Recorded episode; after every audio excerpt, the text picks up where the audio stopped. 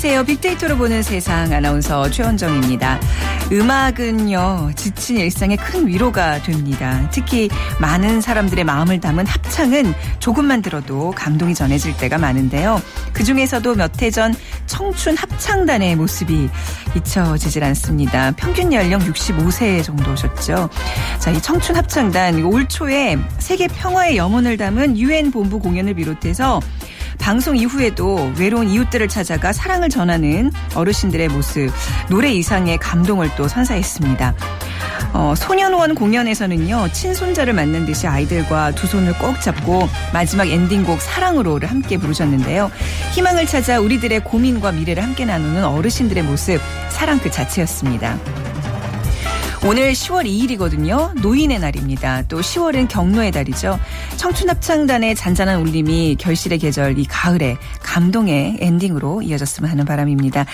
오늘 세상의 모든 빅데이터 시간에요. 저희가 노인, 노인의 날이라는 키워드로 대한민국 노인의 현주소 빅데이터로 분석해 드리겠습니다. 그리고 금요일 코너 빅데이터가 알려주는 스포츠월드에서는요. 위기 일발의 FIFA에 대해서 자세히 살펴보도록 하죠. 자, 먼저 빅퀴즈 문제 드리면요. 어, 오늘 노인과 관련된 신조어를 맞춰주시면 되는데요. 100세 시대 황혼을 맞은 장년층도 삶의 질에 대한 관심이 높아지고 있습니다. 자신의 외모를 가꾸는데 노력과 관심을 아끼지 않는 장년층이 늘고 있는데요. 이렇게 탄탄한 경쟁력과 시간적인 여유를 가진 미래 소비계층, 실버 산업, 실버 문화의 주인공인 젊은 중장년 세대를 무엇이라고 할까요? 자, 이게 한자와 영어를 합성한 어, 신조어입니다. 영어와 한자가 합성된 신조어입니다. 1번 화이트족, 2번 no, 노족, 3번 젊은 오빠, 4번 young man. 네. 아, 이거 그 문자를 이렇게 예, 보셔야 좀 의미가 오는데 아무튼 한자와 영어의 합성어니까요. 하나 잘 골라주시기 바랍니다. 1번 화이트족, 2번 no노족, 3번 젊은 오빠, 4번 young man. 저희가 당첨되시는 분들에게는 수제 기타의 명가 5번 기타에서 우크렐레 그리고 날마다 편하게 비타민 하우스에서 비타민 세트 드리겠습니다. 휴대전화 문자 메시지 지역번호 없이 샵 9730입니다. 짧은 글은 50원, 긴 글은 100원의 정보 이용료가 부과됩니다.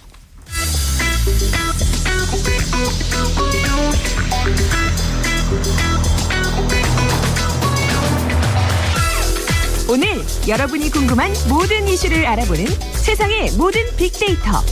연세대 박희준 교수가 분석해드립니다. 네, 궁금했던 화제와 이슈들. 네, 뭐 세상의 모든 것들을 빅데이터로 분석해드리는 시간. 연세대학교 정보산업공학과 박희준 교수 나오셨습니다. 안녕하세요. 네, 안녕하십니까. 네. 오늘 노인의 날이에요. 예. 네. 어, 노인의 날이 10월 2일이었다는 거 사실 오늘 아침에 일어나서 좀 알았어요. 그렇죠. 좀, 좀 부끄러운 일이긴 한데 그래도 이제 우리 사회에서 그 노인 문제에 예. 많은 분들이 관심을 갖고 있고 또 이런 날을 통해서 그 좀 문제를 좀 더 이렇게 우리가 깊이 들여다보다는 그런 취지가 있는 것 같은데 이게 social 빅데이터 분석을 통해서 이게 노인을 우리 사회가 이제 노인 문제를 어떤 시각으로 바라보고 있는지 이게 나타나나요? 예, 노인 네. 먼저 노인의 달을 키워드로 빅데이터 분석을 해보니까요. 지난 네. 한달 동안에 트위터와 블로그에, 블로그에 올라온 글들을 분석을 해보니까 어, 한 500건밖에 되지 않아요. 네. 그러니까 지금 진행자분께서 말씀하셨듯이 네. 노인의 날에 대한 우리 사회의 관심이 굉장히 음. 낮은 것으로 나타나고요. 그리고 네. 500건도 어제 오늘 지자체의 음. 노인의 날 관련 행사 중심으로 올라온 글들이 대부분이었고요. 네. 그래서 우리 사회가 노인의 날에 대한 굉장히 관심이 낮다 하는 것을 음. 좀 반증하는 것 같고요. 그다음에 노인이라는 키워드를 통해서 빅데이터 분석을 해보니까 네. 연관 단어가 어르신, 네. 가족, 독거노인, 건강, 질병, 치매, 복지, 삶 이런 순으로 상위 순위에 올라 있고요. 네. 그리고 또 우리가 노인이란 단어를 어떻게 긍정적으로 바라보는가 부정적으로 바라보는가를 좀 분석을 해보니까 네. 부정적인 단어가 긍정적인 단어의 한 두 배 정도 많이 나왔고요. 아, 네. 그리고 상위 순위에는 불친절하다, 아. 끔찍하다, 그리고 부정당하다, 네. 폭행, 불편하다, 후회하다 이런 단어들이 굉장히 상위 순위에 올라와 있거든요. 네.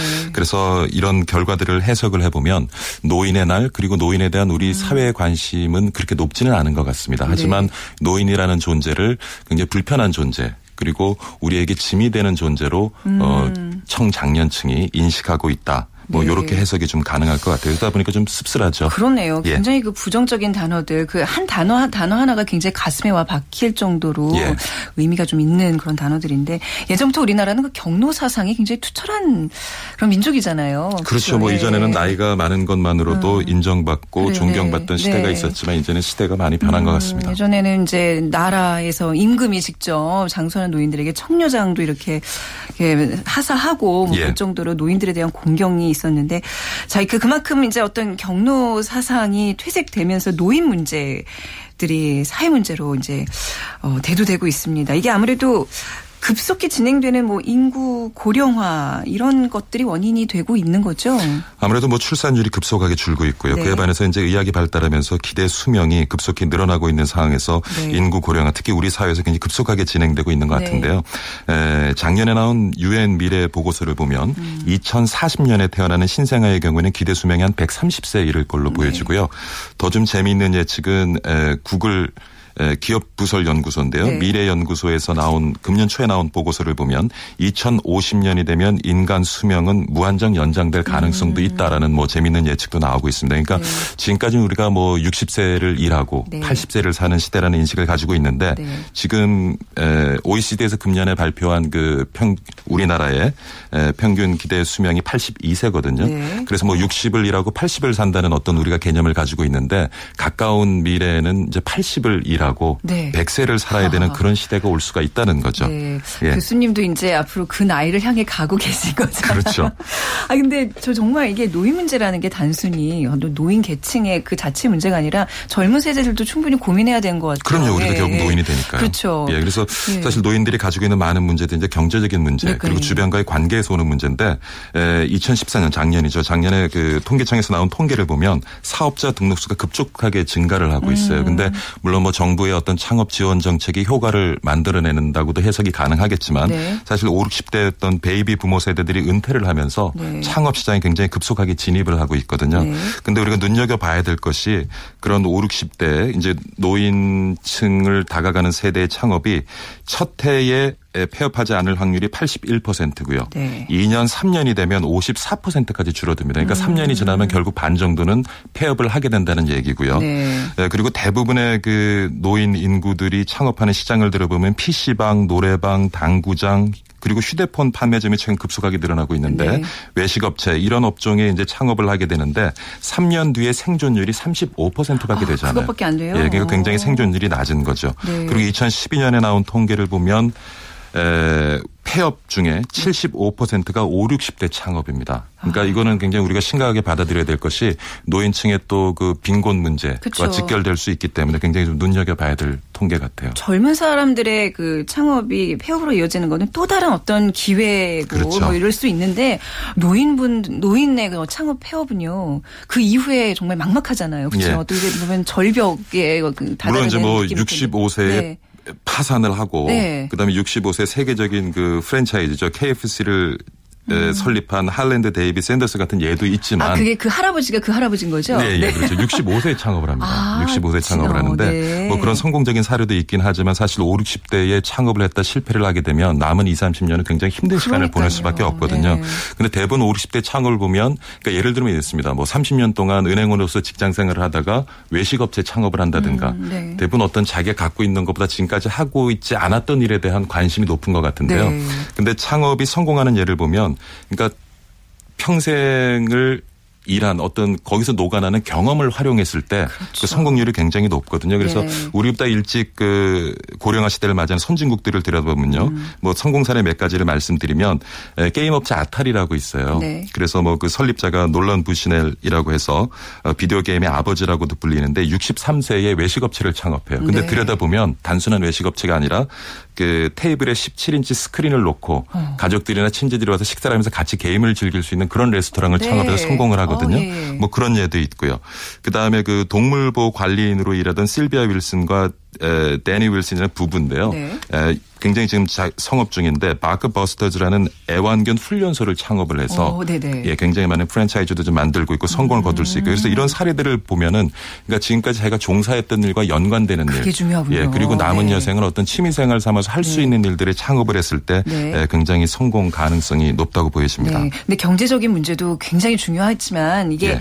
그 노후에 보면 행복한 노후를 보낼 수 있다는 건 주변과의 관계, 특히 가족과의 관계가 관계가 굉장히, 굉장히 중요하죠. 예. 이게 우리가 잘 알던 그 월마트 설립자 네. 샘 얼튼의 유언을 보면 1992년에 운명을 달리했는데 음. 이런 이렇게 뉴욕 타임스에 소개된 그 유언인데요. 지금 내 곁에는 아무도 없다. 음. 나는 가족들과 시간을 보내지도 못했고 나는 네. 손자 이름도 외우지 못한다. 아. 지금 내 곁에는 아내가 있지만 아내도 의무적으로 내 곁을 지키고 있다. 굉장히 쓸쓸한 유언을 아. 남기고 네. 죽었는데 우리가 보통 인생을 살면서 우선순위가 뭐냐라고 얘기하면 가족, 건강, 친구를 얘기합니다. 네. 근데 대부분 실제 삶에서 보면 이번 프로젝트가 마무리되면 사업을 어느 정도 궤도에 올려놓으면 은퇴를 하면 그러니까 음. 늘 우리는 보류된 삶을 살아요. 맞아요. 일에 네. 좀더 많은 초점을 두면서. 네. 근데 사실 은퇴 이전에 그런 삶이 은퇴 이후의 삶과 연관될 수 있다는 거예요. 그러니까 네. 은퇴 이전의 삶에서 주변과 제대로 된 관계를 만들지 못하면 네. 결국 은퇴 이후에도 제대로 된 관계를 만들지 힘들다는 거죠. 네. 교수님은 예. 은퇴 후 어떤 계획이 있으세요? 그 주변에 뭐 열심히 하고 살려고 합니다. 네. 네. 그래요. 근데 지금 오늘 이 얘기 좀 들으시면서 앞으로 나의 은퇴 계획 좀 그 방향을 설정하는 데좀 중요한 시기가 됐으면 좋겠어요. 네. 예, 오늘 뭐 많은 얘기를 했는데요. 네. 지금 우리 어린이날이 있는데 사실 어린이날 뭐 이전에 어린이에 대한 관심이 없을 때 우리가 음. 어린이날을 휴일로 지정해서 네. 하고 있는데 뭐 365 어린이날이잖아요. 네. 이제는 노인의 날을 좀 공휴일로 지정을 해서 우리가 사회에 좀 많은 관심을 음. 가지기를 바랍니다. 네, 좋은 지적이십니다. 네. 자, 지금까지 연세대학교 정보산업공학과 박희준 교수와 함께 했습니다. 자, 오늘 노인의 날을 맞아서 문제 좀 특별한 문제 준비해봤는데요. 100세 시대 황혼을 맞은 장년층 삶의 질에 대한 관심이 높습니다. 요즘 뭐 탄탄한 경제력과 시간적인 여유를 가진 미래 소비 계층으로 미래 산업 실버 문화의 주인공 주인공인 젊은 중장년 세대를 일컫는 말이 따로 있는데요. 한자와 영어를 합성해서 만든 신조어입니다. 어, 1번 화이트족, 2번 노노족, 3번 젊은 오빠, 4번 영맨 중에 고르셔서 정답 아시는 분들 저희 빅데이터로 보는 세상으로 지금 바로 문자 주시기 바랍니다. 휴대전화 문자 메시지 지역번호 없이 샵 9730입니다. 짧은 글은 50원, 긴 글은 100원의 정보 이용료가 부과됩니다.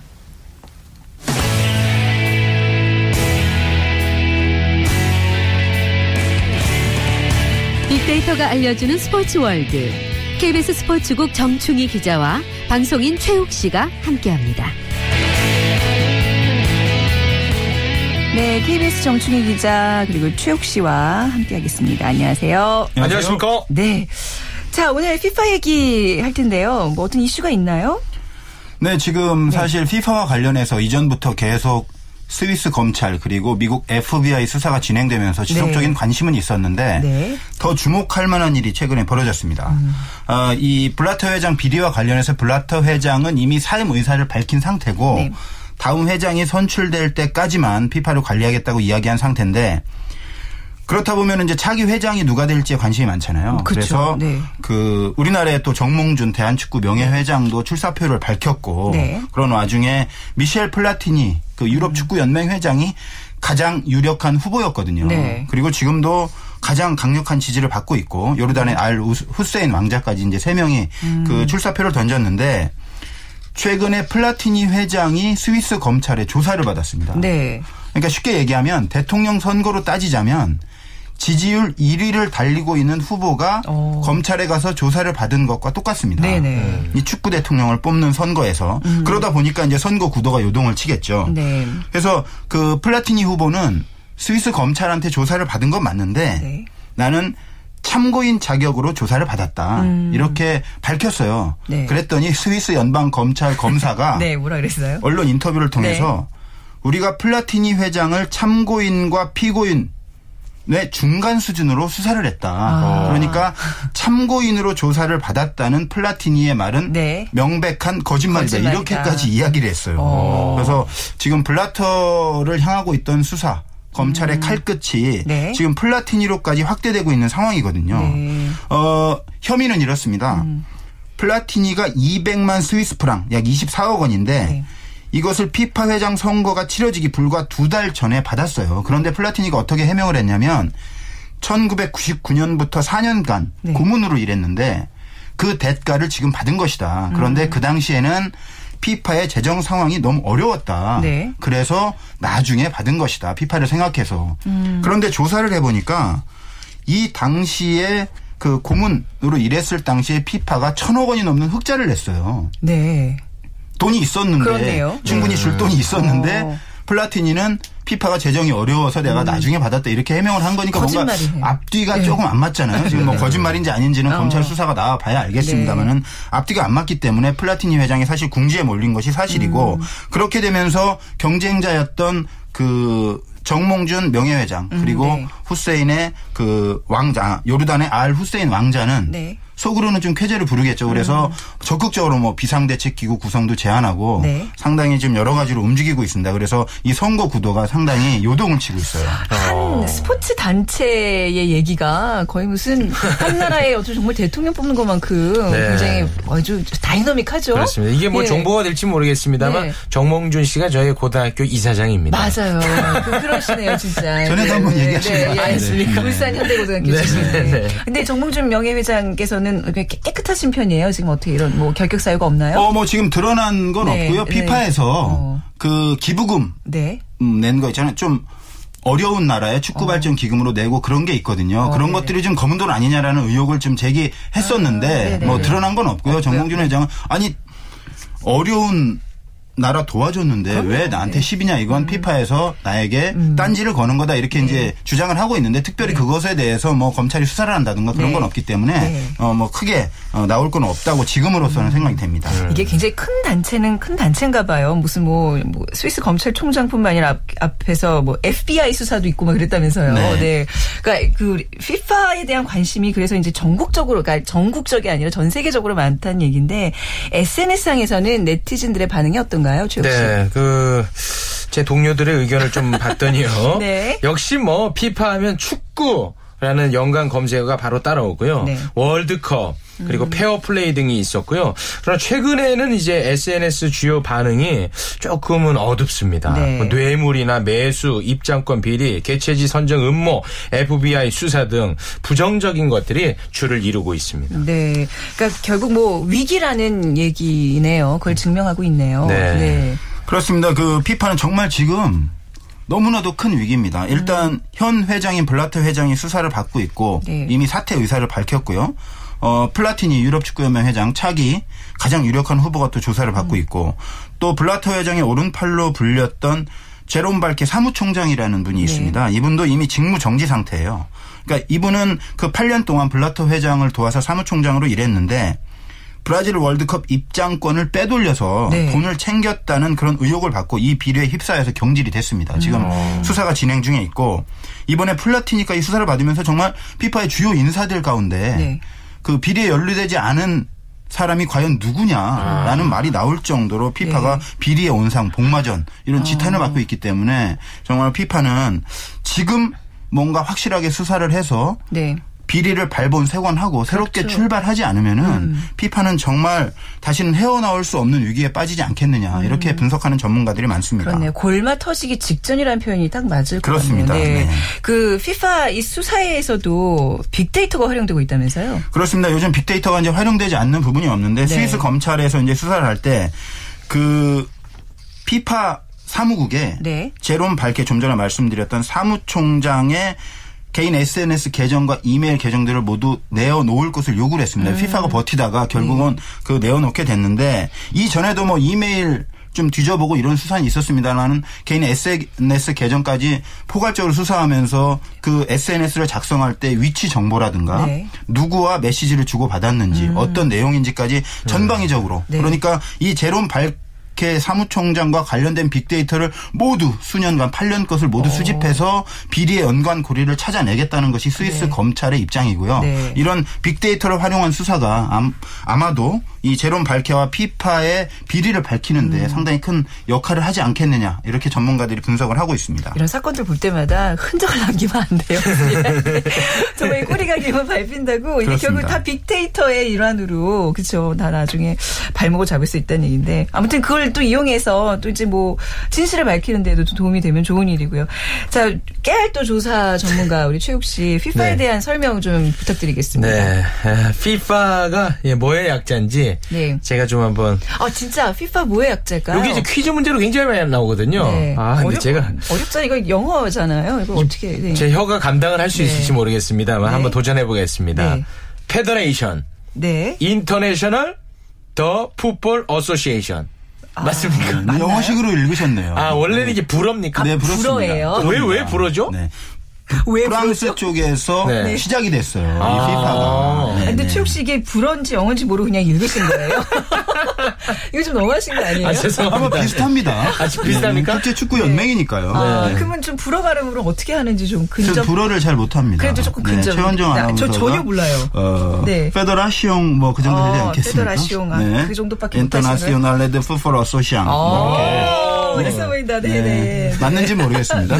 피파가 이제 요거의 약자입니다. 네. 언제 설립, 설립 되나요? 네, 설립된 게 이제 1904년이고요. 네. 설립의 목적은 축구 경기의 발전과 회원국 간의 친목 도모 네. 그리고 국제 경기의 원활한 운영이었는데 지금 이렇게 또 어지러워졌네요. 네. 주요 활동은 이제 월드컵 등 각종 축구 대회 개최가 있겠고요. 소재지가 스위스에 있습니다. 취리. 음. 아, IOC 그리고 IAAF와 더불어서 3대 국제 스포츠 기구 중에 하나지요. 네, IOC는 이제 올림픽 국제 올림픽 위원회. 그 I 네. I WAF라 그러잖아요. 육, 세계 육상 국제 육상 경기 연맹이죠. 네. 네. 그거와 더불어 3대 국제 기구다. 네. 네. 또 죄송해요. 자꾸 근데 좀 짚고 아니요. 넘어가야 될 것 같은데. 예, 네네. 그 정도예요. 아, 더 없어요? 그러니까 네. 1980, 아, 1886년 영국에서 아, 네. 개 축구 연맹이 모여 가지고 국제 평의회를 조직했던 것이 음. 모태가 됐습니다. 아, 영국에서 이제 네. 시작됐던 게 모태였다. 자, 뭐 이외의 피파에 관한 내용도 좀 더 보충해 주실 게 있을까요? 네, 그 1886년에 영국에서 이제 모태가 됐다고 했는데 네. 이것이 네. 실질적인 어떤 피파의 토대가 된 것은 1904년 5월 21일 프랑스의 단체 설립 재창으로 음. 네덜란드, 덴마크, 벨기에, 스위스, 스웨덴, 스페인, 음. 유럽의 7개국이 파리에 모여서 각국 축구 연맹을 연합체로 조직했습니다. 그래서 음. 피파의 명칭이 불어가 된 겁니다. 네. 네. 그래서 최고 어, 결정기관 총회, 집행위원회, 행정위원회, 징계위원회 다양한 위원회가 있고 네. 또뭐 아시아, 유럽 다양한 각 지역 연맹이 있고 우리나라 같은 경우에는 1947년 6월에 가입했고요. 음. 어, 다들 아시는 것처럼 2002년에 한일 월드컵을 공동 개최를 했습니다. 그러니까 피파의 가장 큰 그 수익 구조는 중계권료라 그렇죠. 중계권료가 일단 크죠. 어, 중계권료에 대한 어떤 데이터들 네. 분석해 주시기 바랍니다. 그 일본이 지불한 월드컵 중계권료를 살펴봤는데요. 1998년에는 이제 6억엔 네. 2002년에는 65억엔. 그리고 이제 막 기하급수적으로 늘어납니다. 2006년에 160억엔. 2014년에는 400억엔. 네. 아, 우리 돈으로 거의 한 4천억 원에 해당하는 돈이죠. 와, 네. 한국이 7,500만 달러. 당시 환율 기준으로 어, 하나로 약 900억 원에 구입을 음, 한 건데요. 네. 3사가 공동 중개한 음, 바 있습니다. 네. 이렇게 중개권을 어마어마한 액수에 사 오면요. 남나요? 저 그게 참 어. 궁금해요. 저희 방송국에 항상 이런 방송사에서 네. 전에는 네. 좀 남았다고 해요. 그런데 네. 요즘은 워낙 천문학적인 중개권료를 어. 지불하다 보니까 네. 적자가 나는 경우가 비일비재하고 아, 네. 그래서 이 부분에 대해서는 네. 그 우리 방송 3사가 네. 적극 협조해서 좀 합리적인 예. 어그 구매를 하는 것이 좋지 않나 이런 생각이 들, 네. 들고요. 우리끼리 막 경쟁해서 그 가격을 그렇습니다. 높일 필요가 네, 그럴 필요가 네. 없거든요. 그 요즘 스포츠계에서 뭐 한국이 봉안이냐 이런 얘기가 나올 어. 정도로 중개권료 경쟁이 심한데 그 부분은 그 합리적인 어떤 그 협의 체제라든가 이런 것들을 만들어서 네. 공동 대응하는 것이 필요하다고 봅니다. 네. 아, 그러니까 뭐 중개권료 지금 우리가 액수 뭐 몇천억 얘기를 해서 좀 감이 안 오는데 이게 뭐 유엔보다 더 규모가 더 크대 크다는 얘기가 있어요. 그렇습니다. 네. 회원국이 이제 209개국인데 유엔 네. 현재 가입국보다 16개 나라가 많고요. 네. 아, 사실은 이 피파 회원국은 주권을 갖지 못한 식민지라든가 자치정부까지 회원으로 가입할 수 있기 아, 때문에 아, 피파 회원국이 많고 네. 어, 피파 회원국 결국은 이제 피파 회장 선거가 열리는 총회에서 국가당 한 표를 행사할 수가 있습니다. 네. 하지만 사실 주요 의제는 25명의 위원으로 구성된 피파 집행위원회에서 결정이 돼요. 음. 그러면 이 25명이 모든 권한을 사실상 갖고 있기 때문에 네. 이 사람들의 영향력이 엄청날 거 아니에요. 음. 그러다 보니까 사실 이 부분에서 너무 권력이 집중화되면 네. 비리가 일어날 가능성이 높아지는 거거든요. 그래서 아. 이 부분에 대해서 상당히 문제 제기가 있고 음. 이 피파가 얼마나 그 큰 단체냐면 일단 네. 비영리 단체로 등록을 돼 있기 때문에 네. 뭐 세금을 내거나 외부에 감사를 받거나 그런 게 없어요. 음. 아. 그래서 피파는 최근 4년 동안 2011년부터 2014년까지 그 대회 개최권료, 방송사 중계권료 등으로 57억 1,800만 달러, 약 6조 6,100억 원. 네. 조단입니다. 어, 그러니까 현금 음. 보유액만도 지금 현재 1조 6,800억 원. 네. 그리고 월드컵 이 대회 이런 대회들이 점점 더 상업화되고 있어요. 네. 그래서 수입은 더욱 늘어날 것이다. 뭐 이런 예상까지 있거든요. 야, 조 단위의 돈을 주무를 수 있다는 그 자리, 피파 회장의 자리가 대단한가 봐요. 네. 네. 피파 회장 연봉이 네. 정확히 밝혀지진 않았는데 아, 진짜 궁금해요. 또한 40억 정도라는 얘기가 정설입니다. 와. 네. 아, 그렇군요. 그래서 결국 제프 블라터 회장에 대해서 좀 얘기가 많은 건데 좀 그 전 회장에 대한 얘기 좀 들어볼까요? 네. 전 회장에 대한 네. 얘기 한번 들어보실래요? 그 제프 블라터 회장은요. 1936년생이에요. 네. 아, 3월 10일. 아, 연세가 굉장히 많으신데, 네. 네, 출생지가 이제 스위스에서 태어났고요. 1998년 브라질의 아벨란제 뒤를 이어서 네. 8대 국제 축구연맹 회장으로 선출이 되었고요. 음. 2002년, 2007년, 2009년에 연임됐습니다. 네. 아, 그 정치를 잘하나 봐요. 네. 아, 그러나 이제 1998년 선거에서 10만 달러의 뇌물 등 부패 네. 혐의가 적발이 됐어요, 이미. 2002년 선거에서는 각종 금융 부정과 뒷돈 거래 의혹까지 네. 제기가 된 바가 있습니다. 음. 남아공 월드컵 개최지 선정 과정에서 부패 스캔들로 5선에 성공한 직후 자신 사퇴 의사를 음. 밝힌 바 있습니다. 네. 그 좀 엉뚱한 질문이긴 한데요. 최욱 씨 만약에 FIFA 회장, 유엔 사무총장, 대한민국 대통령 세 자리 중에 하나 고르라 그러면 어느 자리 선택할 것 같아요? 아, 이거 참. 제 자신 너무 웃긴데 고민하게 되네요. 그죠. 네. 네. 저는 뭐 개인적으로 네. 피파 회장으로 가겠습니다. 아, 까 오늘 얘기 들어보니까 네. 이게 어마어마한 단체 너무 좋고 아 누가 이렇게 감시도 잘 안 하고 아 너무 좋은 것 같아요. 네. 장기 집권도 할수 있는. 아 괜찮네. 하지만 지금 네. 검찰 조사를 받고 그러니까요. 있다는 것이 더 중요하겠죠. 음, 비리의 네. 끝은 항상 이렇게 어두운 면이 있습니다. 그 차기 회장이 이제 내년 2월에 투표를 결정되는데 어떻게 전망하시는지요, 정충희 기자께 여쭤보죠. 어 일단 전문가들이 네. 처음에 전망을 할 때는 누구나 100이면 100. 음. 어, 미셸 플라티니가 가장 유력하다. 네. 그리고 요르단의 후세인 왕자. 음. 그리고 정몽준 명예회장 순으로 아, 어, 점수를 매겼었습니다. 네, 네. 하지만 앞서 말씀드린 것처럼 이 구도가 급변하고 있어요. 어. 만일 네. 플라티니 회장이 검찰 수사를 받아서 부정이 밝혀지게 된다면 네. 회장 입후보 자격이 있느냐부터 논란이 생길 수 있고 그렇죠. 회장이 만일 혹시 입후보 한다 하더라도 그렇게 부정과 연루된 후보에게 음. 어, 투표를 할 나라가 얼마나 되겠느냐. 이런 전망도 나오고 있거든요. 네. 그래서 이 수사가 과연 플라티니 회장에게 얼마나 커다란 타격을 입힐 것이냐가 사실상 차기 축구 대통령 선거에서 가장 큰 변수가 아니겠느냐 네. 이런 생각이 들고요. 이 정몽준 명예회장 같은 경우에는 개혁의 좀 선두주자로 아우, 자신을 부각시키려고 노력을 네 하고 네, 있습니다. 네. 그래서 부패와 전혀 무관한 네. 그리고 이 정몽준 명예회장 같은 경우에는 이전부터 네. 그 블라터나 플라티니 이 주류 세력들을 많이 비판을 해왔어요. 음. 개혁이 필요하다. 아, 그런 개혁성을 앞세워서 209개 회원국을 모두 돌아다니겠다. 음. 발로 뛰겠다. 이런 네. 그 계획을 내놨는데 과연 어떤 결과로 이어질지는 한번 지켜봐야 되겠습니다. 네, 그러니까 이제 우리나라 사람들의 이제 관전 포인트는 과연 3순위의 정몽준 회장이 FIFA 회장으로 등극할 수 있을 것이냐 이제 그 부분이 아닌가 싶은데요. 네. 그렇습니다. 내년까지 한번 저희가 숨 죽이고 기다려 보도록 하겠습니다. 오늘 FIFA에 대한 얘기 두 분과 함께 나눠봤습니다. 보도국의 KBS 보도국의 정충희 기자, 방송인 최욱 씨와 함께했습니다. 감사합니다. 고맙습니다. 고맙습니다. 네, 오늘 빅퀴즈 정답은요. 2번 no노족이었습니다. 영어 no와 한자 어 노를 합성해 만든 신조어죠. 7412님, 70 넘으신 분들이 아르바이트 찾으러 다니시는 거 많이 봤습니다. 마음이 편치 않네요. 그리고 둘째 임신으로 휴직하고 어제부터 쉬고 있습니다. 우쿨렐레로 태교해도 좋을 것 같아요 하셨는데 행복한 임신 기간 보내시고요. 순산 기원하겠습니다. 우쿨렐레 보내드리죠. 그리고 3167님, 30년 정년 퇴직하고 자산관리 회사에 제2의 인생 살고 있습니다. 어, 최원정 아나운서 왕팬님이라고 하셨는데 감사합니다. 멋진 제2의 인생 응원하도록 하겠습니다.